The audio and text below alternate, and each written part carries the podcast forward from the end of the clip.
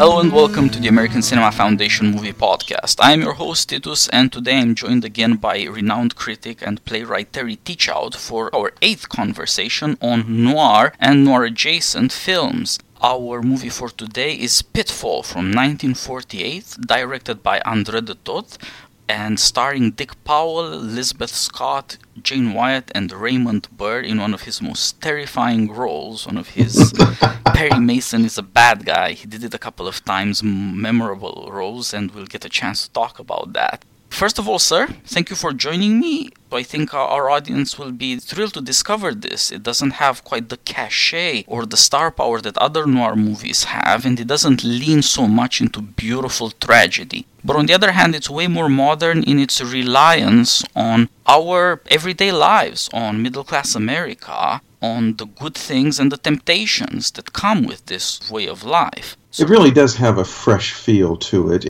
in the quintessential film noir, uh, the one that takes place out on the dark streets of Los Angeles, we may or may not have a personal connection with that. We're more likely to see it as a kind of romanticization of life. But the most striking thing about Pitfall is that it is a film about a perfectly everyday life, one into which the bomb falls without warning.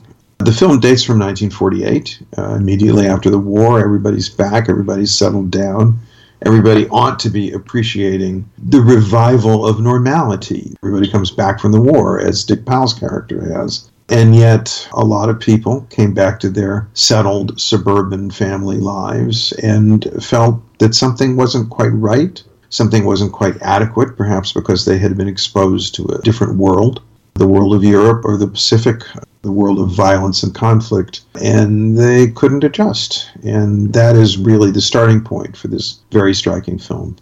Yes, indeed. And maybe we should start talking a bit about Dick Powell, who is uh, near his best adult form here. He's rare for a leading man to turn from sunny side up sort of storytelling, an everyman with a bit of charm, a bit homespun, very attractive in his way, to then this sort of dour, tough man who might kill somebody, protagonist in dark stories. The first I saw was, of course, the Chandler adaptation he so unusually starred in. Chandler was, for whatever reason, not adapted quite as much as one might have thought he would be given his talent. But Murder My Sweet, which came out in 1944, allowed for this sort of romantic, tough, dark drama to give a whole new career to Dick Powell. Yes, if Powell had died in the war, we would remember him now as the charming male ingenue who was the tenor well, not the stupid tenor, but the romantic lead tenor in Busby Berkeley musicals. An absolutely preposterous thought, which means that we wouldn't remember him at all. But he was not just a pretty face, he was an extremely intelligent man who understood that he needed to do something with his career and had the extraordinary idea of, as we now say, retrofitting himself as a tough guy hero. And although the term had not yet been coined, as a film noir hero. He did it in Murder My Sweet. It was an immediate hit. He kept on going back to it, and he continued doing it until a little later on in the 50s, he actually lost interest in acting itself and became distinguished as a producer and director and moved into television and did very important work there as well. But for a short period between the end of the war and uh, the beginning of the 50s, Dick Powell was one of the most interesting actors in film noir. And he's unusually fit for this sort of role the returning veteran, the man who has to decide for himself what the fighting was all for. Of course, it was the right thing to do. We're glad we won. What are we going to do now? And we start with him in a very bad mood. He's deeply dissatisfied with what should be every man's dream. Well, what do you dream of when you go off fighting? Why did so many men marry on their way to the war? You dream of a home, of a wife, of kids, of domesticity, of a stable life, of some assurance of the good things in life. But when once you get all this, it does not satisfy. The man has all sorts of other thoughts on his mind. He doesn't want to be all this stable. He doesn't want life to be that reliable. At some level, he believes that manliness requires a bit of danger, it requires some risk taking. And yet, he doesn't know the specific thing that he wants which in the world of film noir is a very good opportunity for something really bad to happen to you. Yeah, you have no idea what you're opening the door to. But, but if ah. the urge comes over, the compulsion comes to you, and you want to open that door, then you do enter this world of harsh shadows of black and white that's mostly black.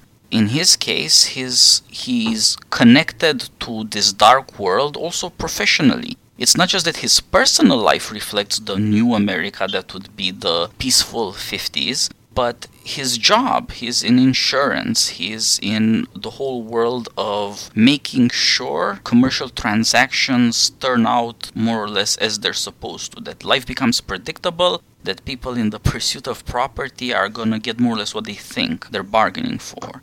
This is also very close to the role he really lobbied for but didn't get the lead in double indemnity which is all about insurance investigations and this future in America, the future has got to be insurance because people want to hedge against danger, not to embrace danger. They want to be safe. Exactly. Like we gotta have. They safety. want to be safe. They're willing to pay money for it, and they're willing to pay enough money so that Dick Powell can have a nice desk job, which is basically what he has Yep. at the Olympic Mutual Insurance Company. And then one fine day, there comes into his office a man who oozes threat and violence, Raymond Burr, about which there is much to be said. For my generation, I'm 63. We grew up seeing Raymond Burr as the good guy in Perry Mason, where he was the infallible attorney, in Ironside, where he was the police investigator confined to a wheelchair. But prior to that time, Raymond Burr was known as the greatest of all film noir heavies. Quite literally, he was a big, stocky man with a very striking voice. And time and again, he played men of barely controlled violence. Most strikingly in Raw Deal, an Anthony Mann film noir in which he throws a, a flaming container of sterno into the face of, of a woman whom he's sleeping with. He just makes you jump with fright. And most famously, I suppose, in uh, Alfred Hitchcock's Rear Window, where he plays Lars Thorwald, who uh, murders his wife, dismembers her, and buries her in the garden piece by piece and makes the mistake of being seen by Jimmy Stewart. So it was quite a switch for Burr to become the good guy. It made him a rich man and it wrecked his artistic career because he never did anything of any quality after he uh, moved to television and became Perry Mason. This film was almost completely forgotten. It was an independent production. It really slipped through the cracks. If I remember correctly, it actually had to be restored by UCLA for the present print that we now see. Yes. People just didn't. It's this is not one of the famous film noirs, but it happens to enshrine, among many other things, what I think might be Raymond Burr's best performance on screen as an extraordinarily bad guy. He's a private investigator who sometimes works on cases with Dick Powell and uh, he's looking after an embezzler who's in jail and whose uh, girlfriend has got some presents that the embezzler gave her with stolen money. And of course, Dick Powell has to deal with that. And that's where he starts down the road that has no turning back.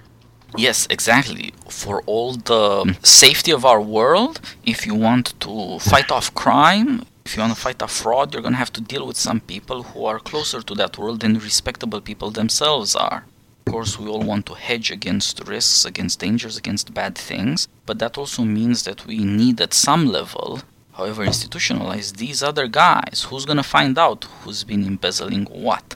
Like it or not, you cannot banish evil from human life, not even in the paradise that was uh, post war America. And so, Nor can you banish sex. And that is where the lady in question makes her appearance. It is Elizabeth Scott, who had just emerged from the world of the starlet in the making to become a young actor who really was starting to attract attention on film.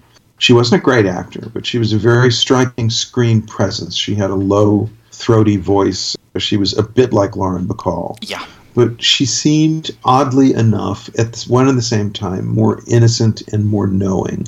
And those qualities are exactly what this role calls for the role of mona stevens who is a model whose boyfriend is the embezzler who has accepted gifts including a speedboat and who is whether she knows it or not living on the margins of life which is raymond burr catches wind of her is very attracted to her tells dick powell about her and Dick Powell comes out to reclaim the speedboat. And that's where trouble starts because she is an irresistible woman and he is a bored man.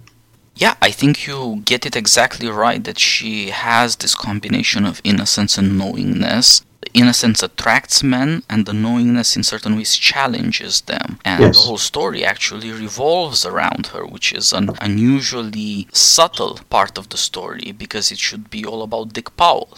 But it's in fact about this woman and the three men in her life. The embezzler boyfriend who's now in jail and who's going mad, the insurance detective Raymond Burr, who's falling in love with her and wants to take her into possession, quite literally, and control her hmm. life because he's aware that he's a scumbag. He's not trying to be nice or winning because he knows where in life he is and he's actually very much okay with it. Part of what makes him terrible is his assuredness that tyrannizing, at least in some small part of America, is his due. He's got a little tyranny of his own creation and it will work because he's strong enough and shameless enough to do it and nobody's going to stop him. He really seems like a demonic figure, doesn't he? And then we have Dick Powell, who is playing a very nice guy, whose only problem is that he is vulnerable because he is tired in an unspecified, not quite, he can't quite understand why, but there's a lingering dissatisfaction in his life. And he shows up at Mona's apartment, tells her what's going on. They go get a look at the boat, which is going to have to be repossessed. And she takes him quite literally for a ride on this boat. And all of a sudden, he is being swept on the water away from his boring life in the company of a very beautiful woman who is, by definition, available since she's been having an affair with the fellow who's in prison, but who is not hard, who is not tawdry, who is vulnerable, and he can't resist her. This being 1948, none of this is made explicit, but it is quite obvious that Dick Powell enters into a sexual affair with her. Yeah. And this enrages Raymond Burr, which is what pulls the pin on the grenade. Yeah, one is reminded of the saying that it's enough for one crooked moment to destroy an honest man, or for one moment of honesty to destroy a crooked man. We see these two guys, Raymond Burr and Dick Powell, whose only connection at first seems to be business. Dick Powell has to deal for respectable American enterprise with these kinds of scumbags who are nevertheless effective. They can find things out. They pry into people's lives, then they pry people's lives apart with no problem then this connection turns out to be private as well, not just professional, because at some level they're fighting over this woman. Dick Powell thinks that you can be an innocent adulterer because she's kind of innocent and he's kind of innocent, and let's be honest, it's a modern world and we're all merely human and all that stuff that everyone has heard a thousand times before. And yet, by this point in the film, we have seen his marriage. He is married to, of all people, Jane Wyatt, who later on will become very famous as the wife and father knows best, and who is one of those quintessential nice girl next door types. And he has a child, a perfectly adorable child. He has this ideal suburban life that has been portrayed clearly enough that we know very well what he is putting at risk by dallying with Elizabeth Scott. Yes, exactly. And in as much as both of them have to have a certain romantic innocence about them, Dick Powell and Elizabeth Scott, you also see how reckless that actually is. This is not rare in an American drama that a man needs to have a daughter to accept his mortality. There, a beautiful young creature will love him unconditionally and he will protect her, and he will not be tempted to run away from respectability and to try to fight off his inevitable aging, his Right. loss of his powers. Powell is right on the fulcrum moment. This is what I think a little later on in American culture we would know to call a midlife crisis. He's a person who is dissatisfied. He knows why, but he doesn't know what to do about it. And he finds himself presented with a chance to do something about it to prove his continued potency by involving himself with an attractive woman, attractive in every sense of the word. He does so. I think I think there is a sense in which he envies Raymond Burr's involvement in the dark life. That's not portrayed explicitly, but he couldn't feel any other way. I mean, Burr is an unattached man who lives his own life, does whatever he wants whenever he wants to. He's not paying the mortgage, he's not coming home to the wife, he's not playing bridge every Saturday night. He is free. And Powell is asking himself, is there a way that I can have it both ways? That I can have some of this and then come back home to some of that? And unfortunately, the catch is, I suspect that Raymond Burr envies Dick Powell reciprocally. He is fully aware of what he is, which is a big, unattractive, nasty man whose only way to have a woman is through cash and carry. And when he realizes that Dick Powell is trying to make time with the woman whom he imagines to be his girl, he beats him up and tells him to leave her alone, which is perfectly typical of the way he operates. One of the most striking things about this film, one of the most modern aspects of it, is the portrayal of the way that Raymond Burr goes after Elizabeth Scott. Because he is portrayed as a man who will not take no for an answer it's almost like a chapter out of a Me Too story, the sort of thing that we could easily be seeing in the news. That he moves on her, uh, he will not accept that she is not interested in him. He will do anything to put her in his pocket. And his physical strength, the fact that she's in an equivocal position, that she's accepted stolen goods, makes her very vulnerable to him. And I think you used the word self assured earlier, and that is the most striking thing about the characterization. Raymond Burr is never in doubt for a moment until everything goes sour for him. That he is going to be able to get what he wants, and that above all, he can roll right over Dick Powell. Doesn't occur to him for a moment that Dick Powell might actually be able to stop him. Yeah, we all of us believe that violence is never the solution, or bromides like that. That of right. course encourages violent people to think they'll get away with it. Who is going to stand up for a vulnerable woman like this? It is a strange bit of storytelling to ask a compromised man, a man who makes himself an adulterer and endangers his all American middle class life, to be the knight in shining armor. And it turns out that if you want to be a knight in shining armor, you had better be prepared to fully face the dark side of life. It's not just a role you play, but it also shows that actually it is possible that's what makes the movie so strange. It does find some virtue in the fact that this man corrupts himself and endangers his life. There is a certain nobility in what he's looking for, and he really does get to play the noble hero, and this points to something in American society. The reason our villain is so assured is that he knows for damn sure that nobody in America is going to do anything about this, that a vulnerable woman can be tormented and tyrannized. He doesn't expect competition, and in a sense, he expects that he has a right to this. The only moment when he loses his cool is when he beats up Dick Powell and he starts all the drama. Otherwise, he's a conniver. He puts guns in other people's hands. But for once, he loses his cool and beats him up because somebody's coming on his turf. Aren't respectable right. men satisfied to have all of respectable America? Must they also try to take over the rest? Yes, exactly. Exactly. How, how dare he do that? And of course, let's not forget that we get true evidence that Elizabeth Scott's character is a decent person because she breaks off the affair with Dick Powell. This is after Raymond Burr beats her up. She understands that she has put his family and his life at risk, and she's not willing to take that responsibility. She knows that that's the wrong thing to do. But unfortunately, irresistible forces have been unleashed. And in an extremely complicated, but also extremely well told sequence of events, this is one of those film noirs where the plot gets quite knotty in the central section. The characters move in on Dick Powell's home, both Raymond Burr and the young man who is the embezzler. And everything gets out of hand very fast ultimately leading to Dick Powell's having pulled out his, I think, his service revolver. Yes. And shooting dead Elizabeth Scott's jealous uh, lover. The yeah. next step after that is that Raymond Burr, assuming that he's got everybody in the clear now, decides to move in on Elizabeth Scott and take her away, and she kills him. And you now have ended up with two corpses and two murderers, and a responsibility which ultimately lies in the hands of Dick Powell, who is the guy who started all of this.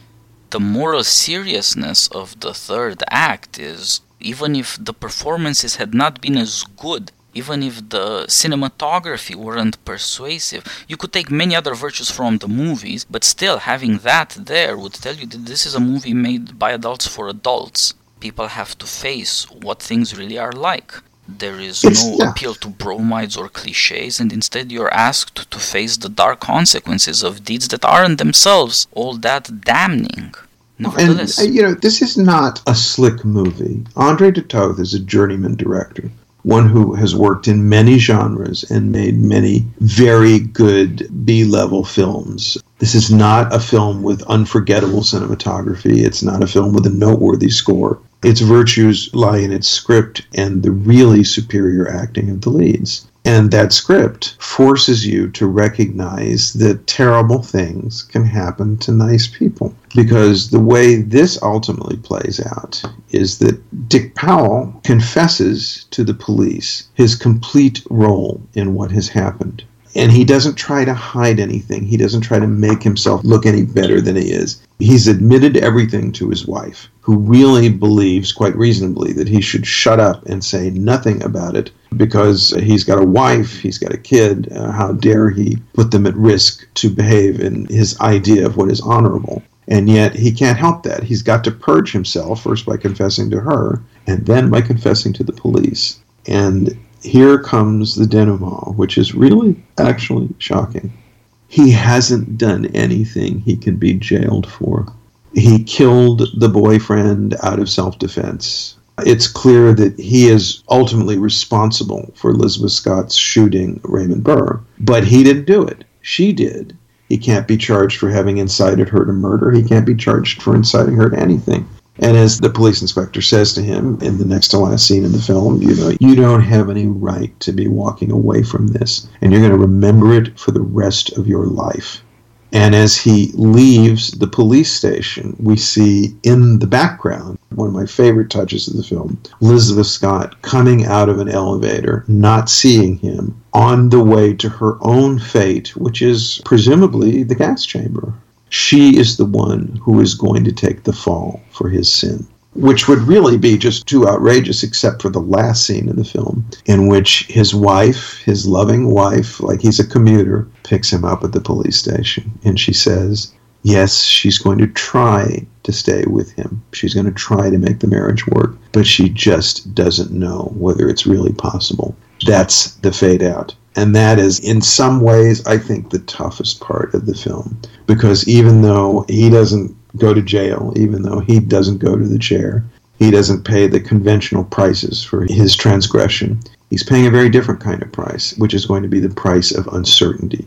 At the fade out, he does not know whether he's going to be able to get his life back. And even if he does, for the rest of that life, he is going to remember what he has done and why it happened that is a very, very tough way to end a film, especially a film made in 1948. Yeah, you get what it means to have blood on your hands, and why it is that in our sometimes silly ways we try to banish certain dangers from comfortable, peaceful middle class lives. It is not easy to live with how tragic life can really get, and it is better for people to live decent lives, but sometimes, of course, people have it too good for their own sake, so to speak there are these other darker passions in the heart, and they will not always be quieted. In good times, people mostly have it good, but some of them get restless. And yes. restlessness, of course, is all American. You have only one life to live. What are you going to do? Is this it? Success can be damning, corrupting in this way because it makes you ask yourself is this what I was always working up to? And is this it? I love your using that phrase because it happens right now. I've been going back to the novels of one of my favorite American writers of this period, John P. Marquand, whose great subject, dramatized most famously in his most successful, important novel, Point of No Return, is about what happens to successful middle class people who come to feel that their lives are empty and that their values are false but who are completely committed by the existence of marriages, families, jobs, to remaining on the course that life has set for them. Marquand doesn't dabble in noir at all. His novels are, in a sense, domestic tragedies that look back into the histories of the characters to see how they ended up at these points. But the principal character, Charles Gray, the bank executive, uh, the vice president, who is the central character of Point of No Return, could just as easily have been Dick Powell's character in Pitfall quite clearly these themes were really in the air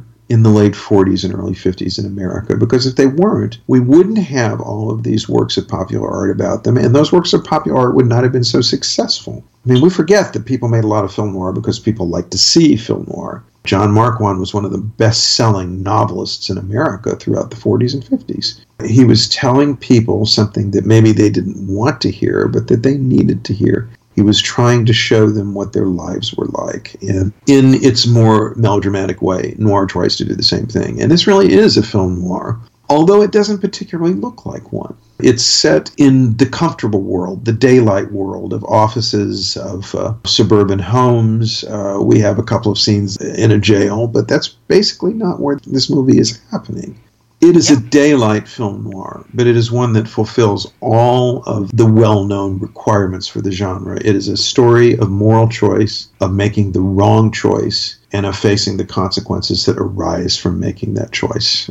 And I have no idea why this film dropped through the cracks. It's not, as we said, as polished as Double Indemnity or Out of the Past, but it's on its level an absolutely first rate piece of work, a kind of B movie, but one that ennobles the genre by the real moral seriousness with which the tale is told. It shows us some damned good acting. Dick Powell, I mean, how on earth did a Busby Berkeley tenor turn into this kind of actor? Part of it was he had a beautifully appropriate speaking voice, a low baritone with just a touch of gravel in it. Obviously, old age, and I suspect smoking lowered it from where its natural tessitura was in the 30s. So that when he started playing roles in, in movies like Murder My Sweet and this one, he sounds right he sounds not like a, a, silly tough guy, not like a caricature tough guy but like a real tough guy, someone who is absolutely prepared to do whatever he has to do in order to prevail. He's right on the nose.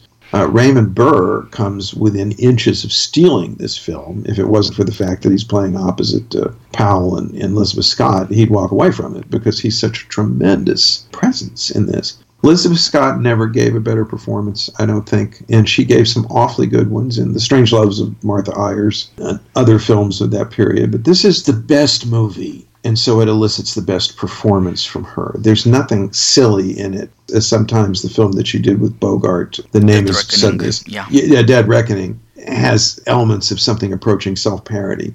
There is no self parody in this movie. This movie is, given its premise, completely plausible. And that's part of what makes you jump out of your seat at the end because you buy it. I think it bears stressing how the story allows for these performances and they strengthen the story and they strengthen each other and end up being far more persuasive than anything would have a right to be if it's not just star studded, full of talent all the way, uh, a film for the ages most films are not films for the ages, but that's not their failure. Their failure is that they do not have this combination of art and moral seriousness that allows for a fully persuasive form of storytelling.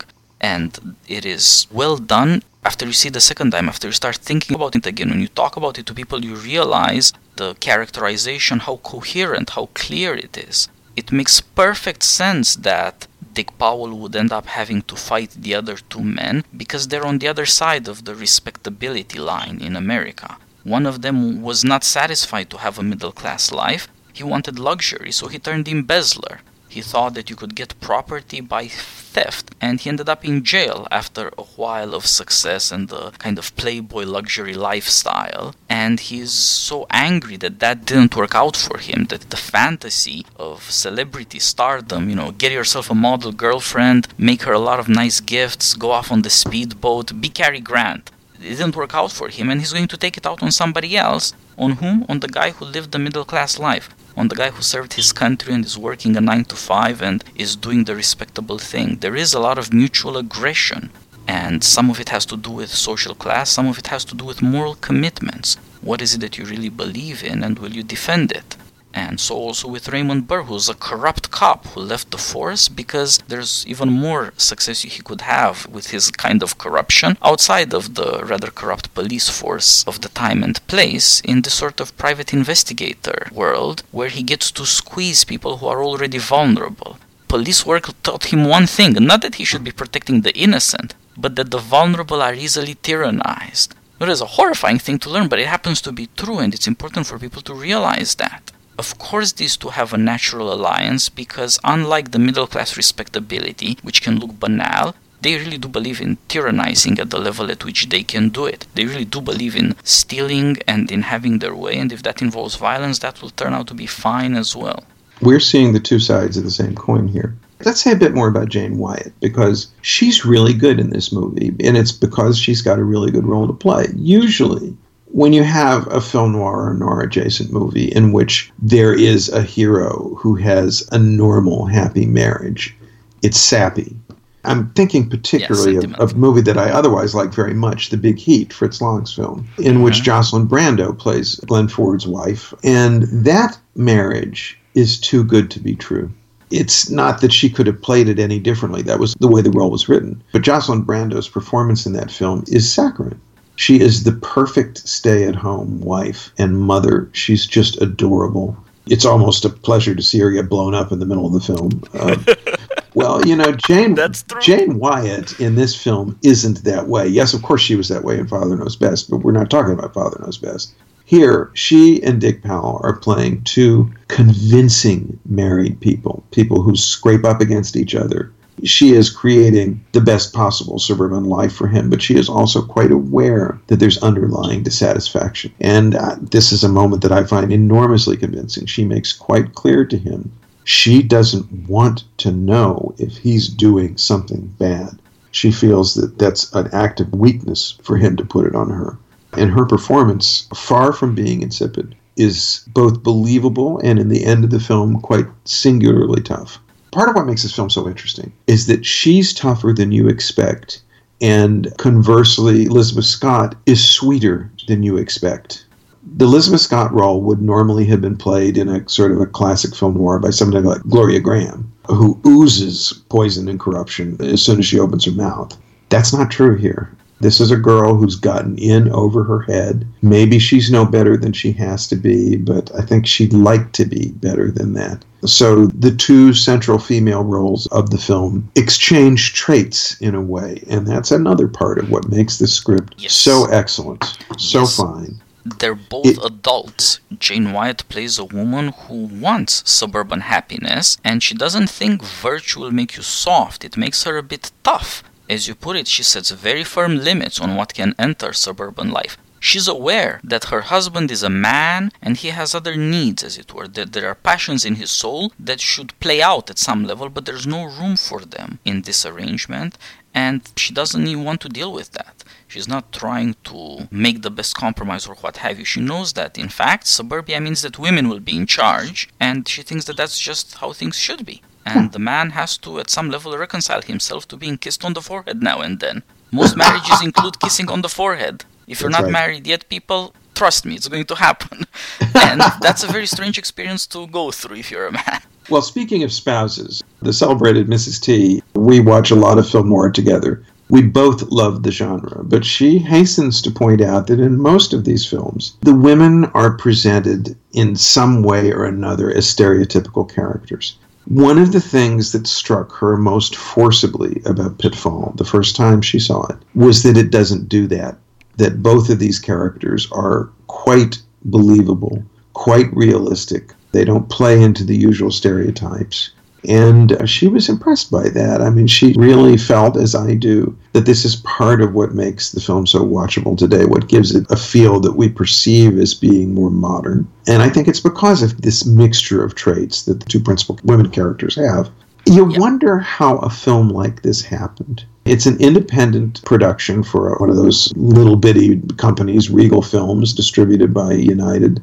De Toth is not in any way a first string director. Nobody involved with the film other than the cast is of the first string. And as we said, the film itself is not slick. It doesn't have.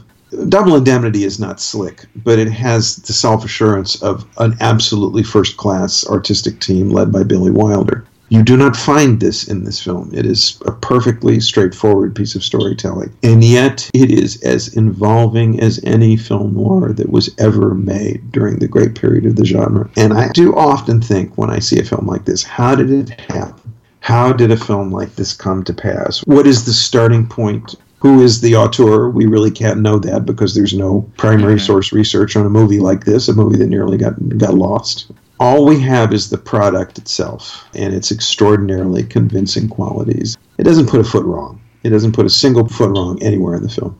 yeah, it's a product of a Hollywood age where all sorts of crafts and disciplines had already been learned so that work could be done well, that organization, coordination, this could be done well, but when also the studio system was dying.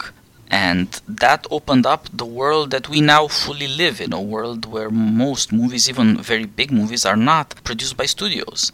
Studios are actually just distributors and they work as banks. They'll pay out the budget for a certain movie under certain contractual requirements, but it'll be production houses that actually deal with it. Many and varied as they are, the movies feel much smaller now. Even comparing Pitfall with something like Double Indemnity, which is exactly what the movies originally thought of themselves as being grand, elegant, extraordinary.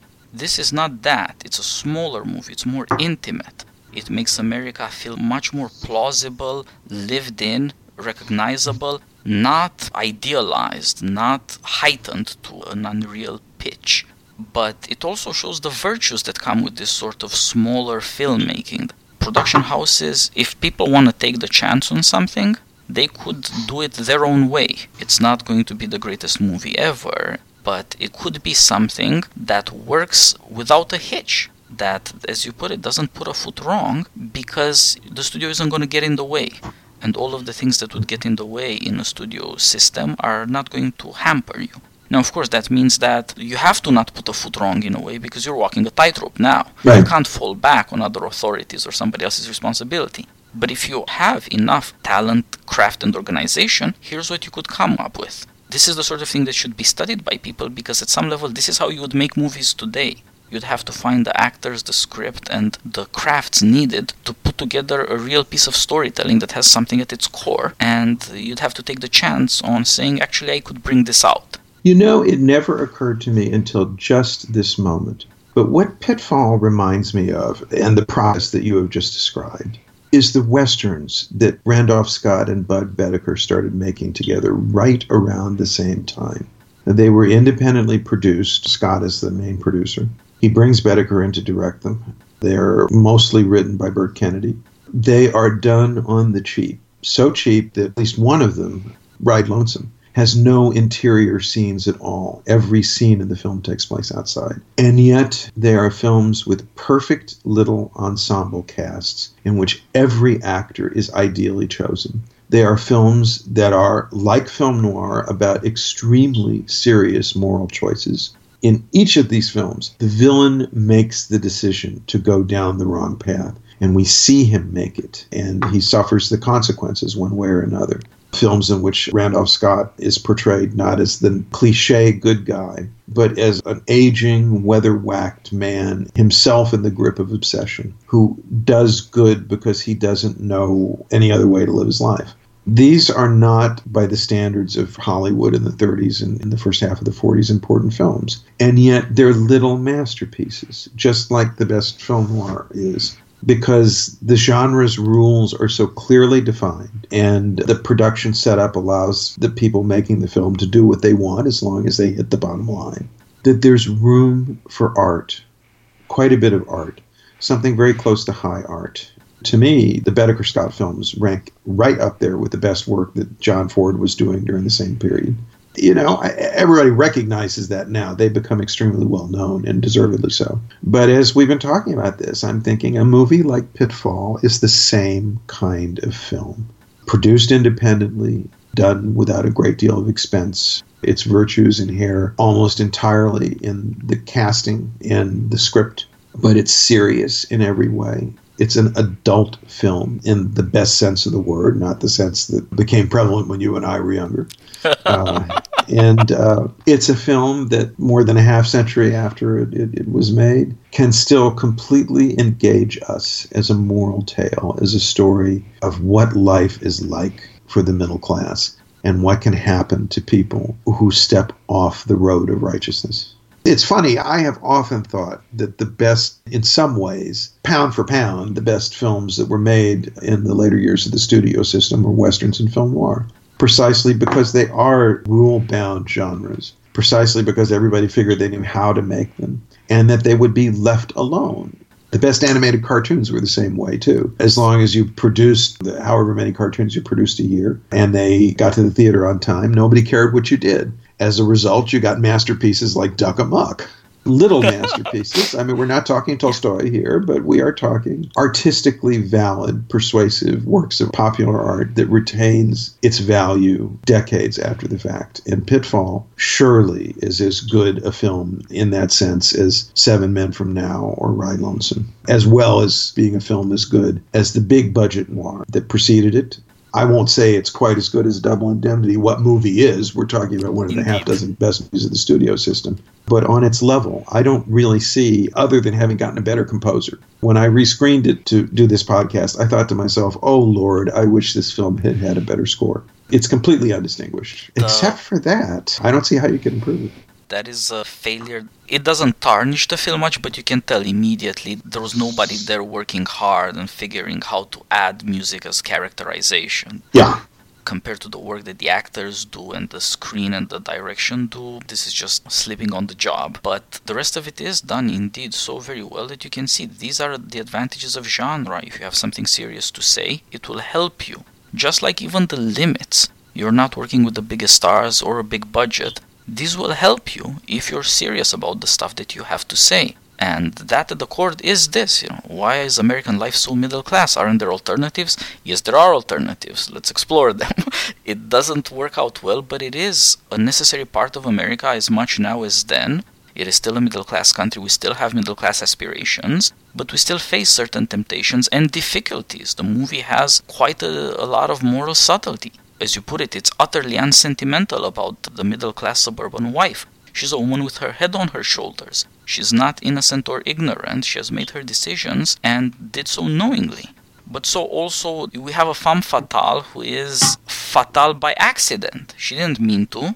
She's not vicious. She has slipped into vice by weakness and bad luck, to be honest this movie is remarkably willing, as noir often is, to say that not all good people are good simply out of great virtue. It's often a lot of good luck and, of course, good circumstances. And not all bad people end up in vice because they're so vicious. Some of them really are. Some of them are halfway there, and some of them, like this woman, are more weak than anything else. She's just another girl who saw the promises of American life, and she wanted some of that for herself. There was somebody willing to do it for her, so she went out with this boyfriend. How was she supposed to know what was going to come? You have to accept, therefore, there's going to be quite a lot of confusion in a free country. She's a young woman. She wouldn't have had the chance to learn much about life. And the people who aren't protected or don't get lucky, they might fall through the cracks. And this too is still a permanent issue. We have freedom, so there's going to be confusion, there's going to be temptation, and some people, by their weakness rather than vice, are going to be led to very bad situations how very different from the cartoonish superhero movies and space movies that dominate film today. Uh, I think back, I, I, mean, I can't bear them. The only one that I've seen in the last, I don't know, 20 years that I think has the moral pith and intelligence of the films we've been talking about is The Dark Knight. Yes. That's a, it seems a fluke that among all of this other commercial trash. Yeah, uh, it was also made by a guy who had a kind of neo noir as his first right. film, Memento, and then you know another detective sort of noir, Insomnia. Precisely because it's about serious people. It's a movie made by adults for adults. Of course, the young are invited to enjoy all the fantasy of it, but they're not going to be reassured that you get infinite power with your moral self righteousness and you win every fight you're going to be told that moral purity and power don't go together in this world. There's always right. going to be danger and corruption. I haven't looked up the reviews of Pitfall, and to truth to tell, I doubt if there were very many of them. Yeah. But I have little doubt of what they would have said. They would have presented it as just another thriller of 1948. They might have even dismissed it as commercial trash back then the critics were attracted to uh, big budget serious movies and i have scare quotes around the word serious yes. they didn't understand just how serious a little movie like this could be and i'm sure that dick powell and elizabeth scott and andre de toth himself had no idea that decades and decades later we would still be watching this movie and talking about it and discussing it, analyzing it, as though it had, as it does have, something serious to say about American life. That's Pitfall in a nutshell. Yes, and I am grateful for this. These people were not giving great speeches to the cast about what a great thing this is going to be and all the fame they're going to be reaped. They could have been perfectly excused to do forgettable work since they were going to be forgotten anyway. But they didn't. They did their work as best they could, and it turned out to be more than good enough. Yes, sure enough. So we have had every time occasion to recommend movies, but all the ones we've talked about before are already famous. We have insights to share, but we cannot create their fame. This movie deserves to be more famous than it is, and I hope our audience will search it out and watch it. It's a very enjoyable movie that also feels all American. Yes, it gets shown on TCM. It's there for you. Uh, Yes, uh, trust as us on always, this. Thank God also for TCM. They're Yes. doing very good work. Good stuff. It's important to know that we have a tradition of this. These movies take their dignity from being all American, from saying something worthwhile about the world we actually live in, and that we shouldn't be neglectful of, much less contemptuous of, because it's not bombastic. God, Instead, dignity. we should see dignity. what dignity there is in there. What a great word to use for this film. What an unlikely sounding word, and yet it is right on the mark.